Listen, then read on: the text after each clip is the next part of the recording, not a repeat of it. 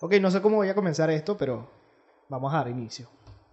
Esto es YSJM, así quedamos entonces. Yo soy Jesús Moncada, episodio 1. ¿Cómo le deberíamos llamar? Mi cumpleaños y el padre del Graterol.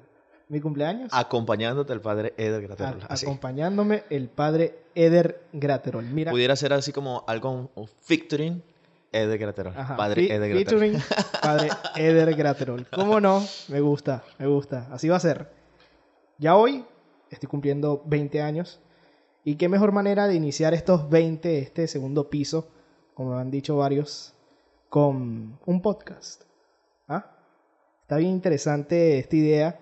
Les voy a relatar más o menos de qué trata. Son las preguntas que siempre quisimos hacer, pero nunca las hicimos. Y para eso estoy yo, una persona haciéndole preguntas a un padre. ¿Qué tal? Me has escogido a mí para hacer, pa- para, este paredón. Qué barbaridad. Ajá. No puede ser. Típico de... No podía faltar. No, no podía faltar, por supuesto. ¡Qué barbaridad! ¿Ah? Esto quiere decir, esto, el qué barbaridad solo únicamente quiere decir que estoy hablando yo sin estereotipos, sin guion, sin nada. El Sí, qué barbaridad es el de- del padre Eder común Los que cercanos. habla con la gente. Ajá, ajá, exacto. los cercanos a Los conocen... Ese, ese qué barbaridad lo conocemos. Bueno, no todos. Mira, Eder, para iniciar este podcast, me gustaría, por supuesto, te presentaras. Aparte, ya luego, para los que no me conocen, me voy a presentar yo. Pero quisiera que tú dieras inicio diciendo quién eres. Bueno, para todos los que van a escuchar este podcast y lo están escuchando en este momento, por acá les habla el padre Eder Graterol. Soy sacerdote, ya tengo tres años ejerciendo el ministerio sacerdotal, que bueno, he recibido de parte de Dios esta gracia inmerecida completamente, pero bueno, el Señor ha visto algo bueno en mí que me ha llamado a servirle. Estoy en este momento en la parroquia de Santa Cruz, llamada Espíritu Santo de Santa Cruz, de la diócesis de Puerto Cabello, en Venezuela. Carabobo, Venezuela, para todos ustedes. Para los que quieran escuchar un rato de esta tertulia. Fíjate, por acá yo soy Jesús Moncada, precisamente el nombre de este podcast. ¿Quién es Jesús Moncada? No, chico, joven, 20 años, casi, el día de hoy. Sí, tengo 20 años. Ya, lo ya tienes Ya- que asumirlo. ya- ya Esto tengo ya 20 tienes que asumirlo. Ya, ya- tú estás hablando como que si fuera a futuro, que vas a cumplir que casi 20 años. No, ya, ya tienes que asumirlo desde el día de hoy. Yo sé que esto es bastante difícil. Esto nos pasa a todos. esto nos pasa a todos. Porque Claro. es que cuando a mí me ordenó un sacerdote, al día siguiente me dicen, hola padre, ¿cómo está? Y yo, padre, padre, padre. Ah, ok, sí. Ayer, el día de ayer, fui ordenado sacerdote, evidentemente. Ok, ya desde ahora en adelante, todo el mundo me dirá padre, Padre. Eder. Ajá. Pero esto tienes que asumirlo. Esto pasa. Esto pasa, pero bueno. Gracias a Dios estoy yo aquí para. Mira, tantas cosas que tengo que preguntar. Vamos a hablar, por supuesto, de por qué se le dice padre, qué cosas te gustan, qué es lo que más te agrada y qué es lo que menos te agrada de tu vocación. Y bueno, ahora sí complementando lo que estaba diciendo, soy Jesús Moncada en mi Instagram. Dice, soy un pana que hace muchas cosas. Este, me dediqué a la fotografía, hago radio, hago páginas web, diseños, diseños gráficos. Eh, músico, coordinador de un movimiento juvenil. Para los que no saben qué es un movimiento juvenil, forma parte de la pastoral. En este caso de La Salle, La Salle Venezuela. Y bueno, también tengo un par de ocupaciones, obligaciones, cargos en la pastoral de La Salle Venezuela. Mucho gusto para los que no me conocen. Bueno, espero que les, les agrade este podcast. Con mucho cariño, mucho aprecio para todos ustedes. Epa Jesús, ¿y por casualidad no has sentido el llamado de Dios en algún momento, en alguna oportunidad? Mira, sí. este iba a ser al revés, pero, pero ya, ya, como es el episodio número uno, sí, sí, sí, la verdad que sí. Pasa es que me considero una persona muy familiar. Eh, para mí la familia es prioridad. Mi sueño como muchacho, como joven, es tener una familia. Creo que el hecho de, y por eso mi, mi sumo respeto para, para las personas que tienen la vocación y que dicen ese sí, que la asumen, creo que lo más difícil sería eso, dejar de lado tus sueños, tu, tu visión. Para mí, mi visión, bueno, tener una familia, casarme, mis hijos. Y sí, creo que eso es lo más difícil. Sería lo más difícil. Sí, es que realmente, bueno, te lo preguntaba porque em, a, mí, me, yo me identifico mucho con, con, tus gustos inclusive y, con tu, también este, este deseo de, de poner de manifiesto todo el arte que Dios ha colocado en ti. Esto de la fotografía, esto de la radio, esto de la edición, todo aquello, a mí me llama muchísimo la atención y por eso me identificaba cuando estabas hablando de que, quién es Jesús. Entonces, a que es un joven que le gusta esto, le gusta aquello, le gusta esto, le gusta la música, le gusta la fotografía, le gusta la radio, le gusta los medios de comunicación y entonces me identificaba tanto y yo decía, oye, ¿será que Jesús no en algún momento no ha sentido la llamada de Dios? Sí, sí, sí. entonces por eso te lo preguntaba. Claro.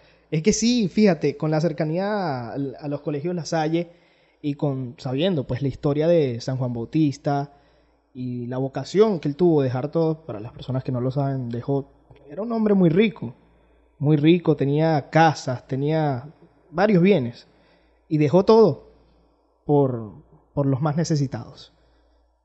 Y sí me tocó bastante la historia en su momento, sí lo pensé y sí consideré muy seriamente entrar a la comunidad de los hermanos de la Salle. Pero bueno, creo que creo que me decidí por, por un futuro diferente, más a lo, a lo familiar. Dije, no voy a dejar de prestar mi apoyo, mi servicio a la comunidad, en este caso de la Salle, pero si voy a tomar una decisión y bueno, mi decisión fue que pronto, no sé cuándo ni, ni dónde estaré, pero voy a voy a plantar un árbol. Lo importante es que sepas que Dios te quiere santo. Sea hermano lasallista, sea padre de familia, sea eh, el excelente locutor, sea donde sea que estés, Dios te quiere santo. Y este es el mensaje que quiero regalarte hoy, día de tu cumpleaños, Gracias. cuando estás arribando al segundo piso, tal cual como tú dijiste al inicio. claro, segundo piso. Mira, se me hace interesante ver cómo pasa cómo pasan los años, cómo pasa el tiempo, cómo cambian las cosas. Mi visión hace cinco años obviamente no es la misma que tengo hoy día. Y es interesante. Por más interesante, todo, la vida. Hoy tengo una visión de la vida súper diferente. Y creo que doy, doy prioridad a muchas cosas que, que antes ni siquiera me importaban. Así. Tal como sentarme a reflexionar un rato sin mirar a, nada. Hace cinco años diría que estaba perdiendo el tiempo. Pero perdiendo el tiempo en serio. Y hoy día digo que esos momentos son los más importantes. Algo muy interesante. Es que si te pones a ver, en eso consiste la vida, en ir creciendo, y en este crecimiento pues te vas dando cuenta de cosas que antes no le prestabas atención y que son súper indispensables para el bienestar diario, porque esto lo tenemos que perseguir en todo momento. Entonces te das cuenta de que ya el sentarte, eh, meditar, ya el sentarte inclusive hasta un poco para pensar en qué es lo que vas a hacer, cómo te vas a proyectar, cómo, qué es lo que vas a hacer el día de mañana, ya esto lo atesoras tanto que anteriormente no lo hacías. No lo hacías, sino que hacías las cosas y ya. Ahora te sientas. Eh, es parte de la experiencia que vas agarrando y que vas viviendo. E, eso es parte de la vida. Claro.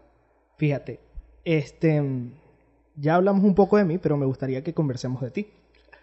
¿Cómo, cómo fue ese salto? ¿Qué, ¿Cómo sentiste ese llamado? ¿Cómo, ¿Cómo te dio esa espinita de quiero ser padre? Yo estaba tratando de barajar la cosa, pero ya no, veo que no puedo. bueno, mira, em, esto es una situación bastante, bastante curiosa e interesante. No deja de ser interesante porque historia vocacional, bueno, yo siempre la inicio, inicio contando de que yo no sabía a dónde iba, pero Dios sí que sabía a dónde me quería llevar. ¿Qué sucede? No puedo yo comenzar a hablar de mi vocación sin antes hablar de todo el proceso antes de yo decidir ir, al seminario. Antes de aquello hubo muchas cosas que al día de hoy yo digo, mira, siempre, bueno, yo, yo comprendo la vocación en un todo, un todo. Es una llamada que, que Dios nos hace a veces hasta sin darnos cuenta y vamos respondiendo en la medida en que también el Señor, bueno, nos continúa llamando y tocando a nuestra puerta. Yo tengo que hablar antes de entrar, antes de hablar de este salto que tú dices, ¿no? Que yo hice al seminario, hasta antes de ingresar al seminario, hubo muchas cosas que antecedieron a, a este acontecimiento, porque, bueno, si estuviera mi mamá acá, te comentara tantas cosas que ella pudo pasar desde, bueno, desde, desde que salió embarazada de, mí. Ella tenía un cáncer también, ella tenía un cáncer y, y, un poco los médicos le recomendaron que aquellas células cancerígenas que pudieran quedar en, en ella, podía expulsarlas o, o, ser atacadas también por estas células madres que podían generar un embarazo. Y en medio de toda aquella, de, toda aquella, de toda aquella génesis, de, de, todo aquel acontecimiento, entonces ahí salgo yo. De hecho, yo siempre, yo siempre digo, tuve dos madres y, y, dos padres, dos papás y dos mamás, porque yo soy el menor de tres, somos tres hermanos, y soy el menor de los tres. Y cuando yo nazco, mi hermano, el mayor, tiene 12 años y mi hermana, la menor, tiene 11 años. Entonces, después de 11 años, nazco yo. Entonces, evidentemente, ellos también me cuidaban, ellos también me protegían, ellos también me decían, esto no, esto sí, esto no, esto sí. Decidían por mí también en, ese, en ese momento de, de la infancia, ¿no? Y bueno, también en medio de toda la realidad en la que yo nazco.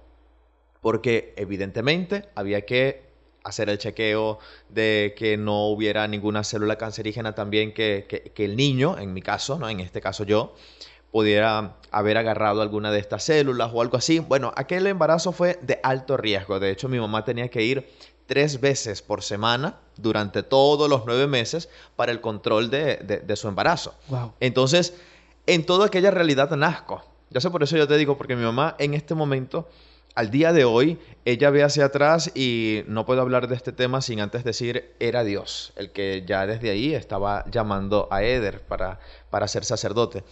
Este, y evidentemente esto lo, decimos el día de hoy. En ese momento no entendíamos nada, eh, ni, ni mi mamá ni nadie a, su alrededor entendía nada de lo que estaba sucediendo y yo tampoco, en el paso de los, de los años, con el paso de los años, tampoco entendíamos.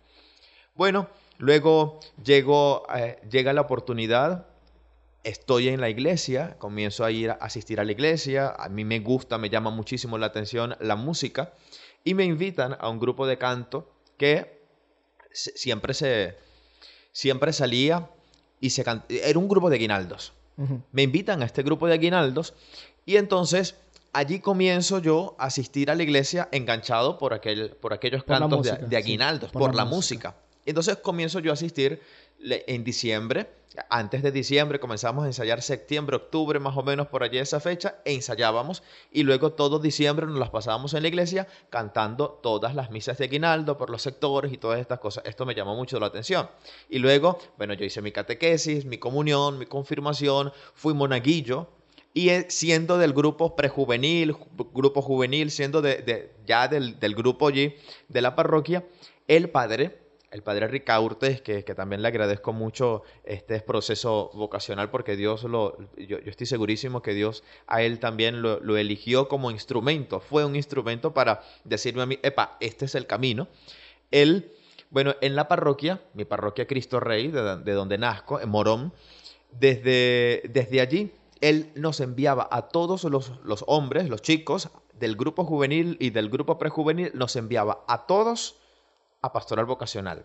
Pastoral vocacional eran unas charlas que se daban cada 15 días, los sábados, y entonces se hablaba de, la vocación, de la vida sacerdotal, de, el llamado al sacerdocio, de la santidad de vida a la que Dios nos llama y todas estas cosas, ¿no? Y entonces se hacían varias experiencias significativas, pero era sí o sí, teníamos que ir sí o sí, era algo obligado, porque... ¿Cómo te sentías en ese entonces?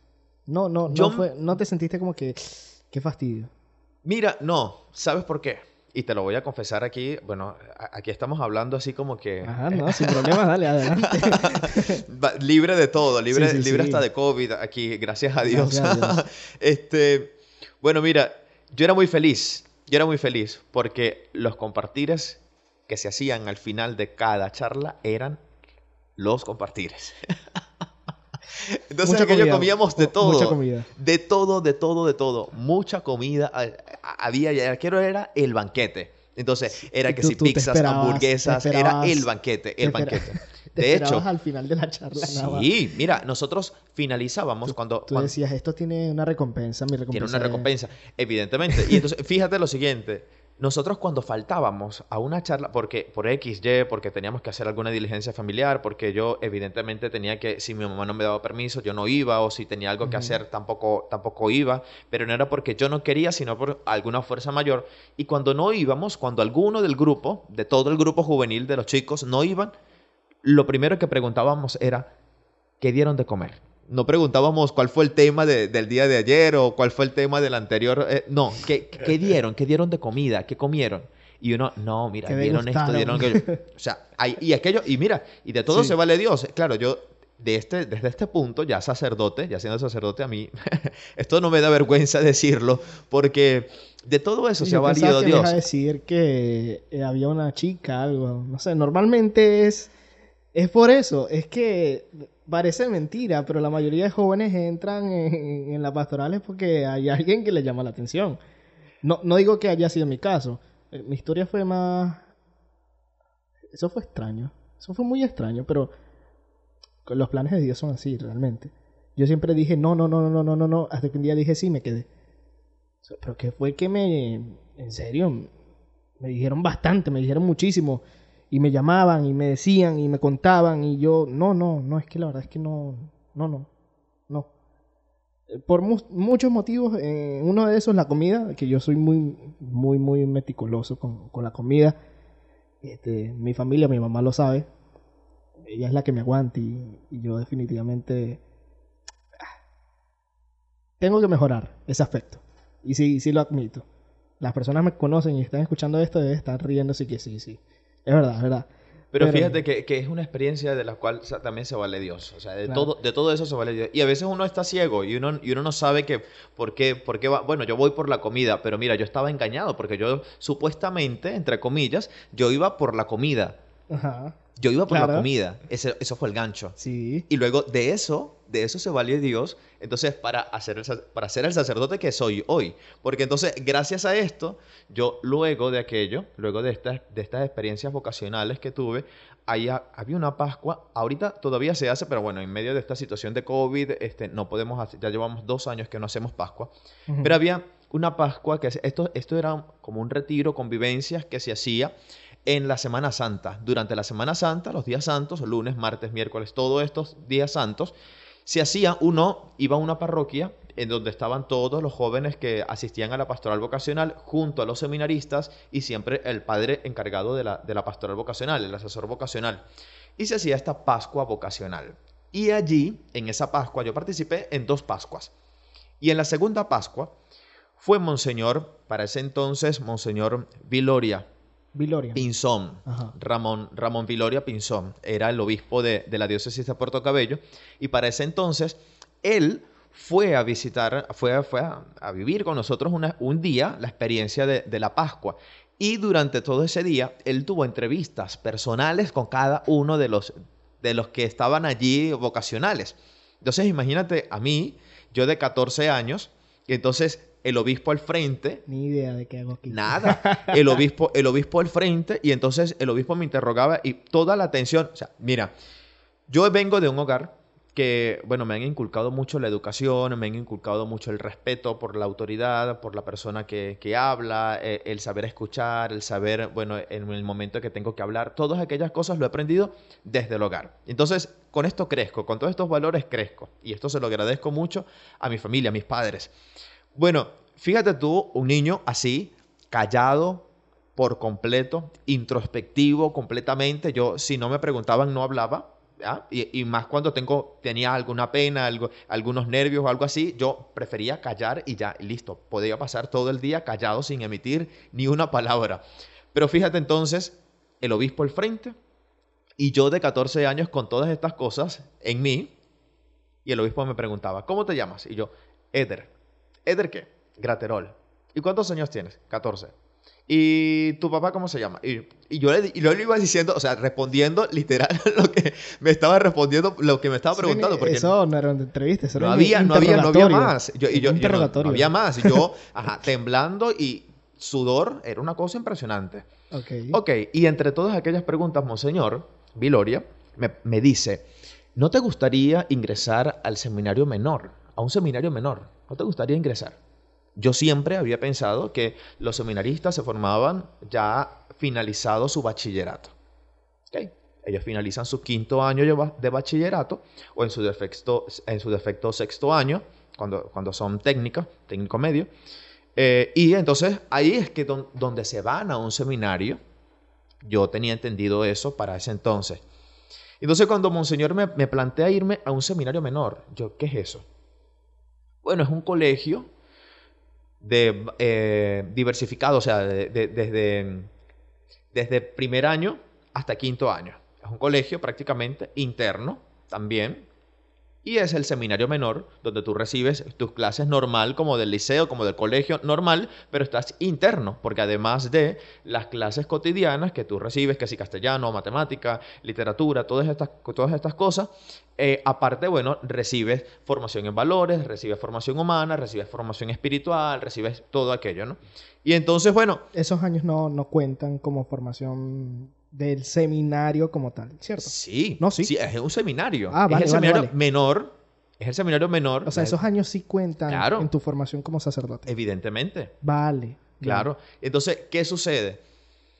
Yo con toda la pena, yo no, no- yo no podía decirle que no a Monseñor. No podía decirle. O sea, mi, mi educación, No, sé te- si la entendía mal para ese momento. O sea, como por eh, el, el respeto a la autoridad. Por respeto a la autoridad, no sé si la estaba entendiendo mal, quizá. Yo decía que no puedo decirle que no. No, no puedo yo decir aquí a, a Monseñor que, mira, no, mira, esta propuesta que me estás haciendo de irme a un seminario, no. Esto de plano no te digo que no. Porque yo tenía otro, otra mentalidad. Sí, sí. Yo tenía otros proyectos, yo tenía otra, otra visión. A mí me preguntaban, ¿qué quieres ser tú cuando seas grande? Ajá. Esta pregunta que le hacen siempre a uno. Siempre. Y yo decía arquitecto, yo decía comunicador social, yo decía me gusta, me gusta mucho la actuación, me gusta mucho la música, me gusta mucho todas estas cosas, me- el diseño gráfico, todas aquellas cosas me gustaban y yo siempre de- me inclinaba por aquello del arte. Todo, todo lo que yo decía era del arte. Todo, todo, todo. Y entonces, ok, cuando de repente sale Monseñor y me hace estas propuestas y yo, bueno, ¿por qué no? Eh, puede ser. claro que sí, bueno, pu- puede ser. Pero yo nervio, nerviosi- nerviosísimo, porque no sabiendo en lo que me estaba metiendo. Y entonces, luego, bueno, pasaron como unos tres meses más o menos, cuando Monseñor llamó al, al párroco, a mi párroco, al padre Ricaurte, y bueno, le dio la, la- la noticia de que yo había dicho que sí, yo había aceptado entrar al, al seminario menor y él se comunica conmigo, hablan con mis padres y todo aquello y de repente, Eder, listo, prepara tus maletas porque te vas a San Cristóbal, al seminario. Cerquita, pues. Lo digo pausadamente y con énfasis porque yo se había durado más de tres días, más de cuatro días fuera de casa, Ajá. había sido mucho y era una convivencia, un Para las retiro personas que espiritual. no, no se imaginan eh, qué tan lejos está de donde residías hasta San Cristóbal, son más o menos 12 horas. Más o menos. O En 10. carretera. En Ajá, carretera, en, sí, auto. Sí. Bueno, para que tengan la idea de lo lejano que es. Sí, es- es de punta a punta, de punta a punta. Entonces, ok, a San Cristóbal. Wow, esto a mí me agradaba mucho también porque iba a conocer una ciudad nueva. Pero el seminario, todo aquello iba a estar lejos de casa.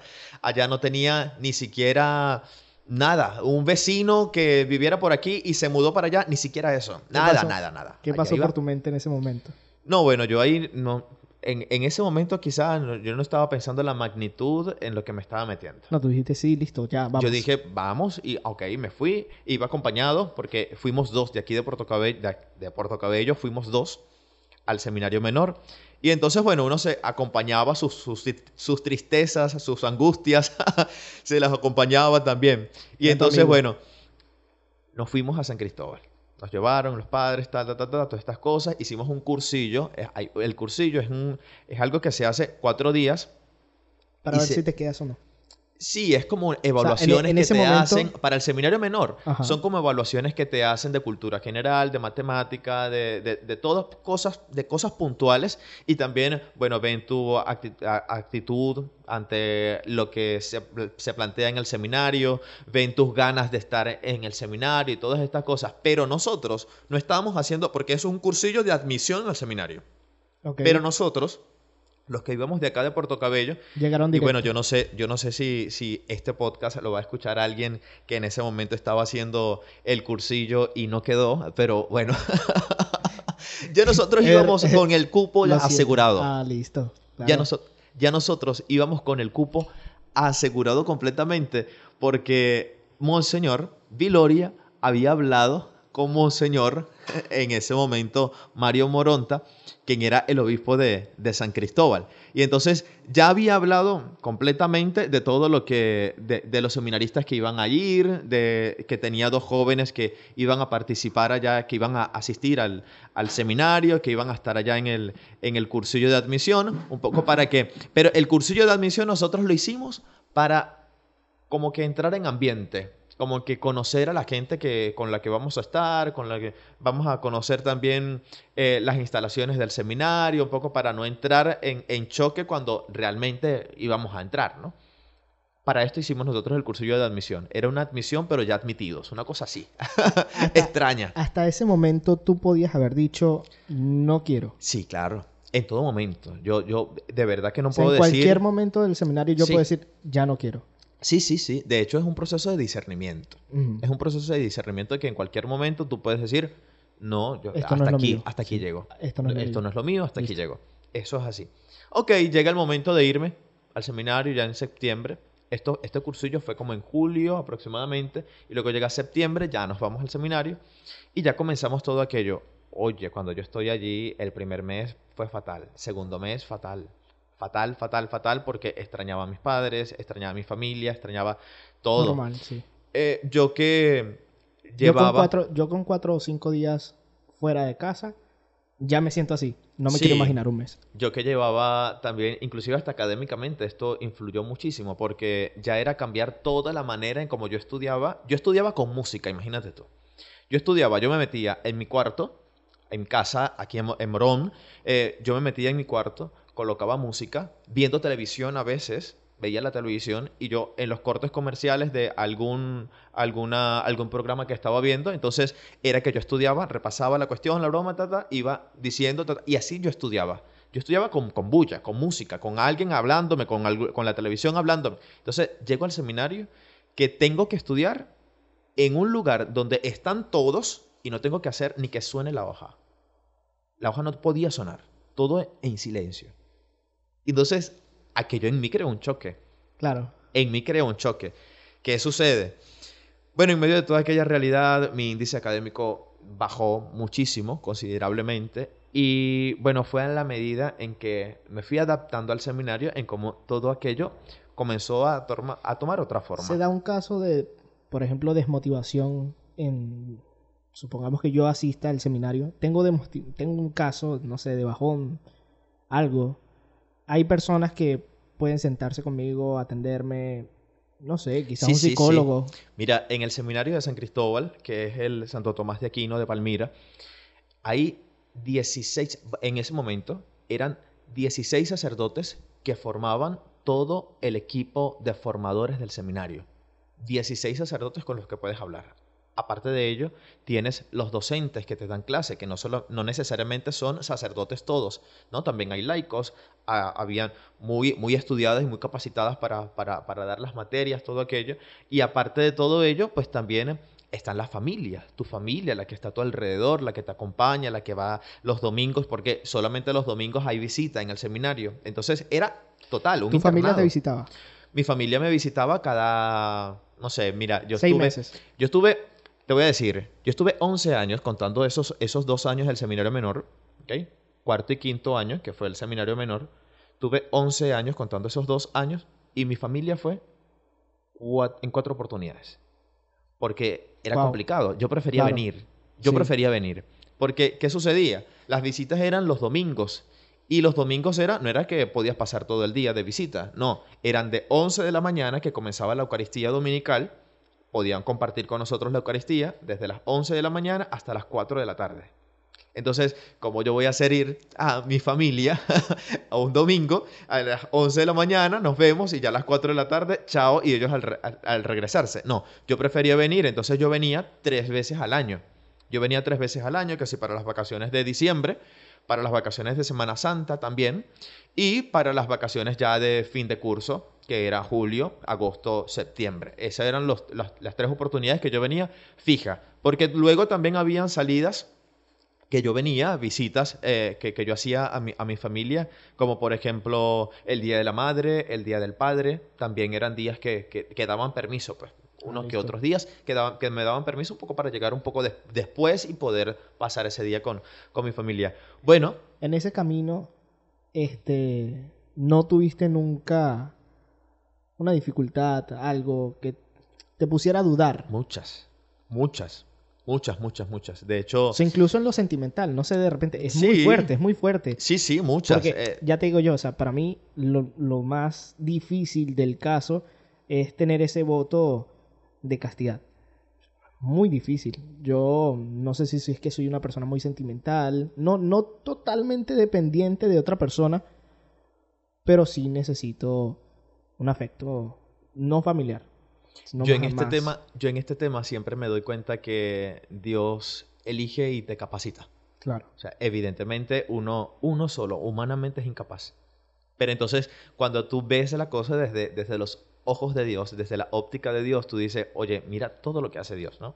Todo lo que hace Dios cuando eres dócil, cuando te dejas moldear por Él, cuando, sabes, le entregas tu vida por completo y le entregas también tu voluntad, tus deseos, tus sentimientos, se los colocas ahí en sus manos, Él sabe qué es lo que tiene que hacer. Entonces, no te defrauda, no te defrauda. Pero fíjate que en, en los inicios del seminario, evidentemente, bueno, yo, como todo joven, quizá, tenía mi novia, de hecho.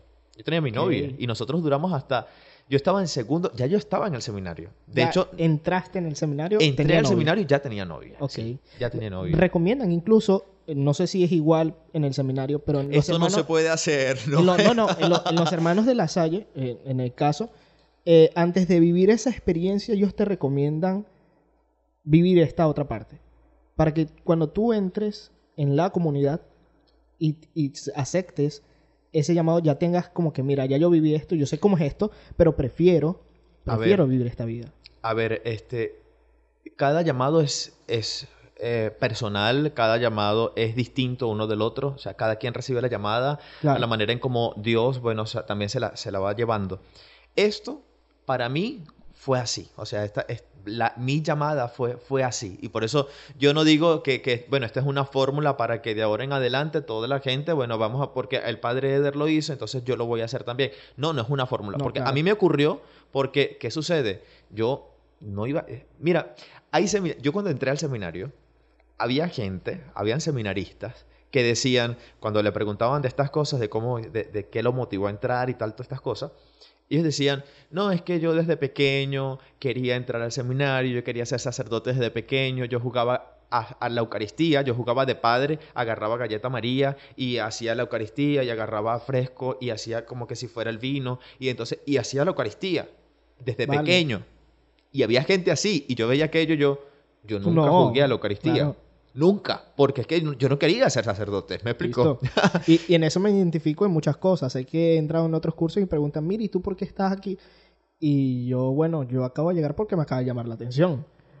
Pero no es que yo nací para esto. Entonces, ese, esa es una realidad. Claro. Ese, esa era mi realidad. Entonces, evidentemente, yo que ya estaba así como que cegado a todo lo que Dios me estaba pidiendo, yo, bueno, me, me abría todas estas cosas. Y entonces, bueno, tuve la oportunidad de por lo menos en, ese momento de un noviazgo que duró muchísimo. De hecho, duramos más de lo que teníamos que durar. Claro. De hecho, pero no me arrepiento. Fue difícil. Fue difícil, que no... fue difícil de. Y con, y con todo. Sí, claro, porque es que a, mí, a los dos, a los dos fue. Para los dos fue durísimo, aunque fue ella que, que me dijo. Y, yo no, y yo no quería. Yo no quería. Yo, yo quería seguir. Yo quería continuar el seminario así, con esa. Porque es que, imagínate, yo, joven, a ver, mu- mucha gente en este momento quizá va a decir, eh, mira el padre Eder quien lo ve. Pero es que son Pero bueno, momentos, esta- de, esta es mi realidad. son momentos de, de juventud y era yo, yo lo veo como necesario. Porque ya tú lo sabes, ya Claro, tú lo y es superaste. que, no, no es que lo- lo- lo- los, no es que, no, es que ni siquiera puedo Superado. decirle que No. es, es superado. No, No. yo creo que es aprendido. Ok. O sea, yo, es, es una experiencia que aprendí y que atesoro. Te- Atesoro y es parte de mi testimonio. O sea, yo no puedo hablar de mi testimonio sin hablar de, estas cosas que Dios fue colocando también allí para darme cuenta de que, mira, eh, por, por allí no es que a- amar a una persona, no. Yo, yo, te, yo te quiero para amar a, a toda mi iglesia. Yo te quiero para amar, para, para que tú ames todo esto que yo te he regalado y que en ello, pues también tú puedas expresar este amor que yo te tengo a ti, que tú se lo puedas expresar a muchas personas, a toda una familia, a todo, a todo el mundo, a toda la iglesia, que, que- que en este momento, bueno, te voy a colocar al frente para que puedas servirle y hablarle de, de- de mí, de mi parte. Entonces, todo esto me lo permitió Dios verlo en ese noviazgo, por ejemplo. Claro. Entonces, es parte de todo este proceso formativo. De hecho, fue eso, fue la ruptura de este, de este noviazgo lo que abrió por completo mis ojos. Fíjate, nosotros duramos hasta se- segundo de filosofía, ya llevaba yo cinco años en el seminario. Wow. Claro, yo entré a cuarto año, Ajá. entonces estudié cuarto, quinto, Quinto año en el seminario de San Cristóbal, en Palmira. Santo Tomás de Aquino se hace propedéutico antes de entrar a, a filosofía como tal. Entonces se hace un año por com- completo de, de- de propedéutico, primero de filosofía y segundo de filosofía. Teníamos cinco años, cinco años de noviazgo. Y entonces, Se me Cuando- hace muy difícil. Mira, mi noviazgo más largo fue tres años y yo digo, ay, fue una barbaridad. sí, Fue, fue larguísimo. Sí, sí, vale. sí. Y es que, no, y, y- y ambos nos respetábamos muchísimo. Y fue también un noviazgo muy santo porque Muy era de san- iglesia. muy sano, muy sano, Era, sí. era de iglesia, era de Y- iglesia. Y que luego también, aquello era también como, como que contradictorio porque como los dos éramos de iglesia, en la iglesia no podíamos estar con- de, de manos Listo, claro. agarradas. No podíamos estar con gestos así de, de enamoramiento allí porque toda la gente me veía a mí como seminarista y la veía a ella como miembro del grupo juvenil y todas aquellas cosas. Entonces era aquella, aquella, aquella lucha, ¿no? Entre, en, to- en todo aquello. Y de hecho esto fue lo que hizo que ambos abriéramos los ojos. Ella me lo dijo, ella me lo hizo saber, ella me lo abrió a mí. O sea, Dios se los abrió a ella y les, le permitió para que ella fuera el instrumento que Dios utilizara para abrirme los ojos a mí. ¿Por qué te digo esto? Porque en un momento dado, en una oportunidad, ella llegó y me dijo, Eder, eh, yo ya, mira, a mí me cuesta seguir con esto porque no es que ya no, no te ame, ya no es que ya no quiera nada contigo porque realmente no es eso. Es que yo te veo en el altar revestido y todas estas cosas. Tú cuando das alguna... Ah, porque el padre me ponía, mi párroco, me ponía a dar charlas al grupo juvenil. y entonces, claro, ella estaba ahí en el grupo juvenil. Y entonces ella me decía, Eder, yo te veo hablar, yo te escucho hablar, te veo en el altar y me cuesta ver a Eder, mi novio. Ya yo te veo como un sacerdote, Eder. Me dice, yo te veo como un cura. Yo te veo un sacerdote. Es que es una cosa impresionante. Me, me cuesta ver aquello. Entonces, mira, yo, Dios me ha dado tanto, me dijo estas palabras, Dios me ha dado tanto que em, si alguien tiene que retirarse, yo me siento así como que tú estás en el centro y yo estoy por, una, por, un, por un brazo jalándote y Dios está por otro brazo jalándote también. Yo me siento allí en esa lucha. Dios me ha dado tanto y yo estoy muy agradecida con Dios. Y si alguien se tiene que retirar de esta batalla, quiero ser yo. No quiero ser que no, no quiero que sea Dios el, el que se retire, sino quiero ser yo. Y que luego, bueno, si esto es de Dios, si este noviazgo es de Dios, bueno, se dará. Luego, a futuro se dará. Yo estaré aquí afuera esperando, me dijo. Yo estaré aquí afuera esperándote.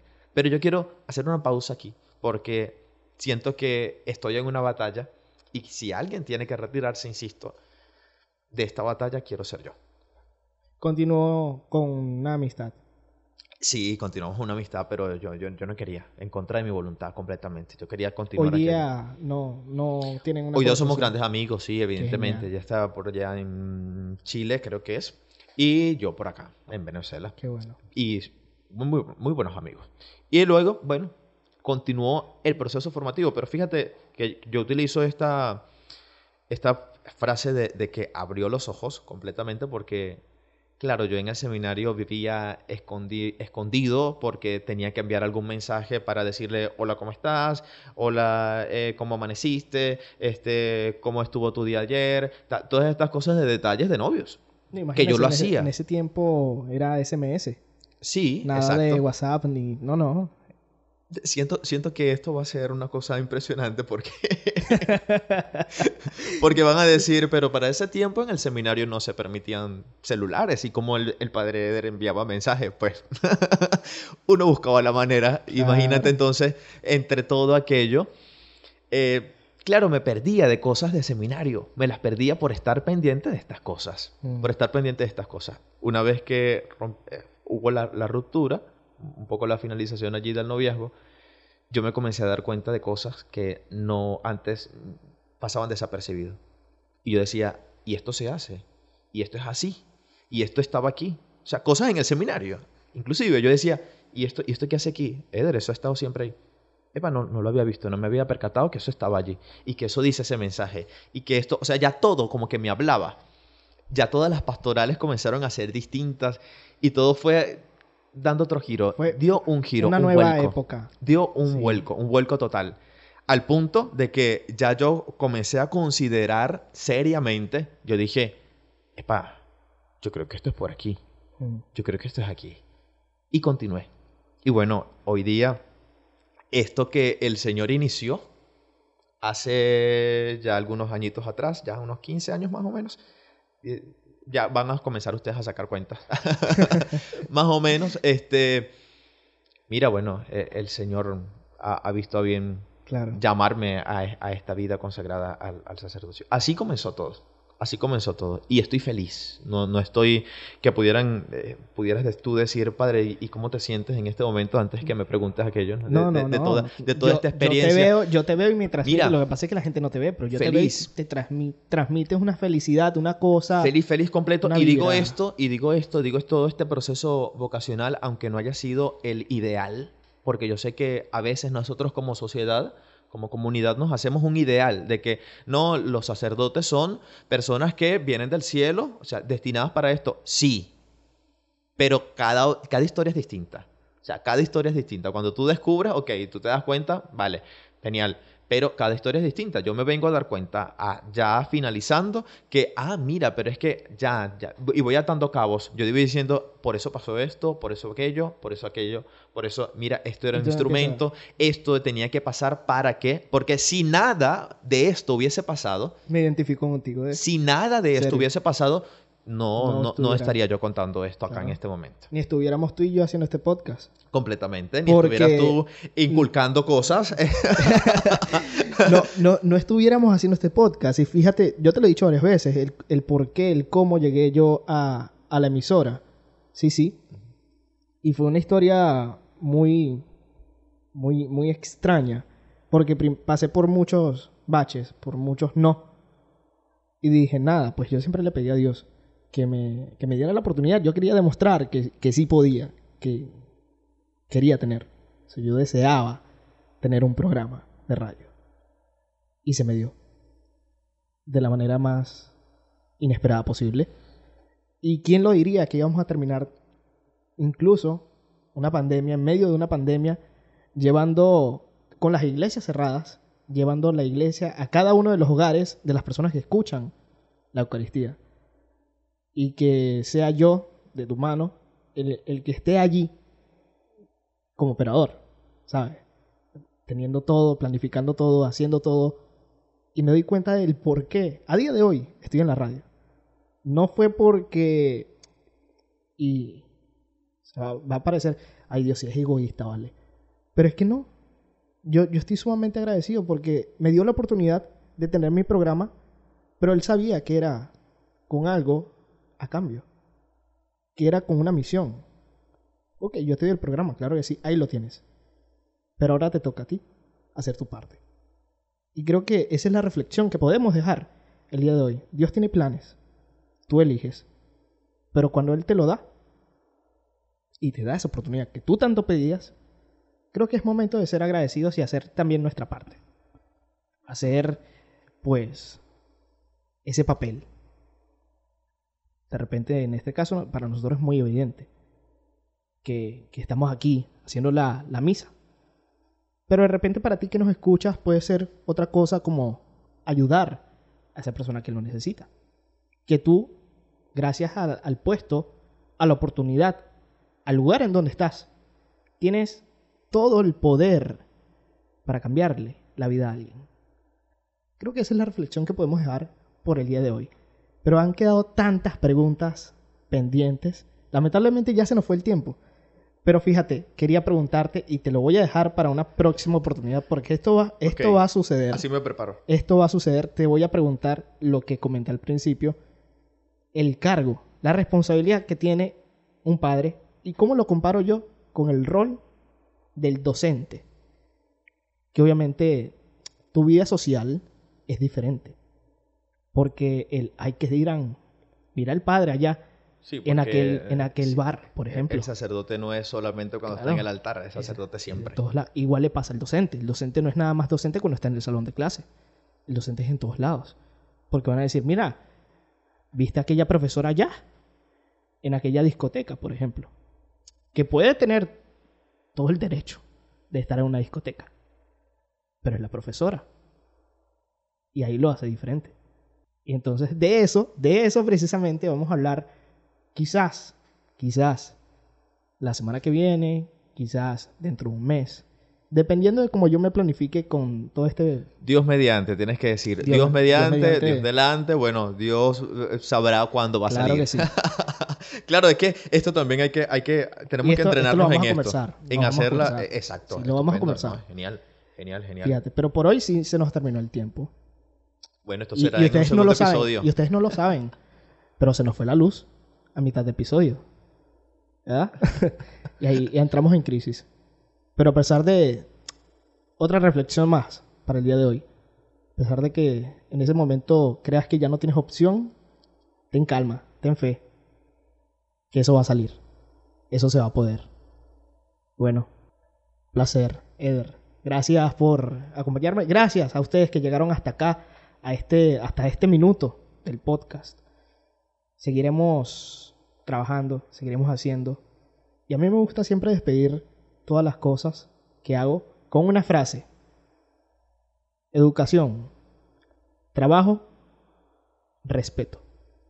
Y que nunca, pero nunca se nos olvide Dios para hacer de Venezuela el mejor país del mundo. Amén. Así será. Amén, amén. Gracias. Mira, Gracias, gracias a ti por, por la invitación y por este honor que me das de abrir este podcast con, bueno, e- este YSJM. YSJM. Yo Eso. soy Jesús, Jesús Moncada. Moncada.